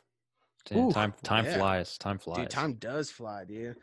I actually think talking. how I want to I want to ask you like how long do you, are your podcast episodes? So mine are usually like an hour, but if I'm doing like a solo episode, so I do do solo episodes uh, Okay. where I break down like my week or my day or month or just how things are going, you know, just especially with all the detoxing I was doing. Yeah. I was breaking down a lot of like how I was feeling. So those ones are like, you know, 20, 30 minutes, but you know, the other podcasts where I bring on guests, they're usually like an hour, hour and 15 minutes, somewhere around that. Yeah, I think mine track around that. I mean, I I um sometimes like they get to be like three hours, Oh, you know, Jesus. especially when well, especially when I'm with like like good friends oh, and yeah. like we just constantly just keep going. Like we'll we'll like change subjects probably like twenty times, but um yeah, I think that's you think it's a good stopping point. Oh yeah, dude. We can we can cut out an hour and a half. I'm down. we, right. got, we got a lot of content in on this. yeah, for for sure. You got any uh you got any shout outs or anything you want to say? Yeah, uh, you know, check me out, Eric the Great, ETG. Look it up on all platforms for music. If you're looking to get the podcast, it's another booty licking track. Look that up on all platforms. If you're not satisfied with that, look up our website, another booty licking track.buzzsprout.com. We got Facebook, Twitter, um, Instagram, all of it's another booty licking track, except for Twitter, it's at booty track. So that's all the links I got for right now. And yeah, shout out to Max for having me on, dude. This is an for awesome sure, Eric, show. man. It's been it's been a it's been a pleasure. Been a good uh, sort of brief insight into the world of music. I Oh, actually yeah. had a um another uh I wouldn't call him a rapper. I don't think he called himself a rapper. Uh I think his his name was like in idea, Andrew. Andrew an idea. He uh he's a local here in Charlotte. He does very similar stuff. Um again, he doesn't like I think he has a couple like maybe one album, but um he's more of like the lyric or not the lyrics, he's more the beat side. Yeah, more of the like production and I mean mm, engineering stuff like that. Producing. Yeah, yeah, pretty much. Um, I I think he was like one of my first guests actually. Like he was probably like way back when I first started. But um, yeah, he he gave me some insights that I'll honestly forgotten. Oh, I did have a question for you. Um, in terms of uh inspiration, who, who who's inspired you for for music?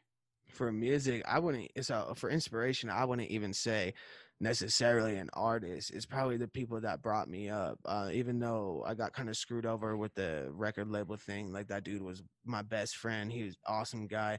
Uh, I don't have any hard feeling towards him, but he's the one that set me on the path for the whole industry.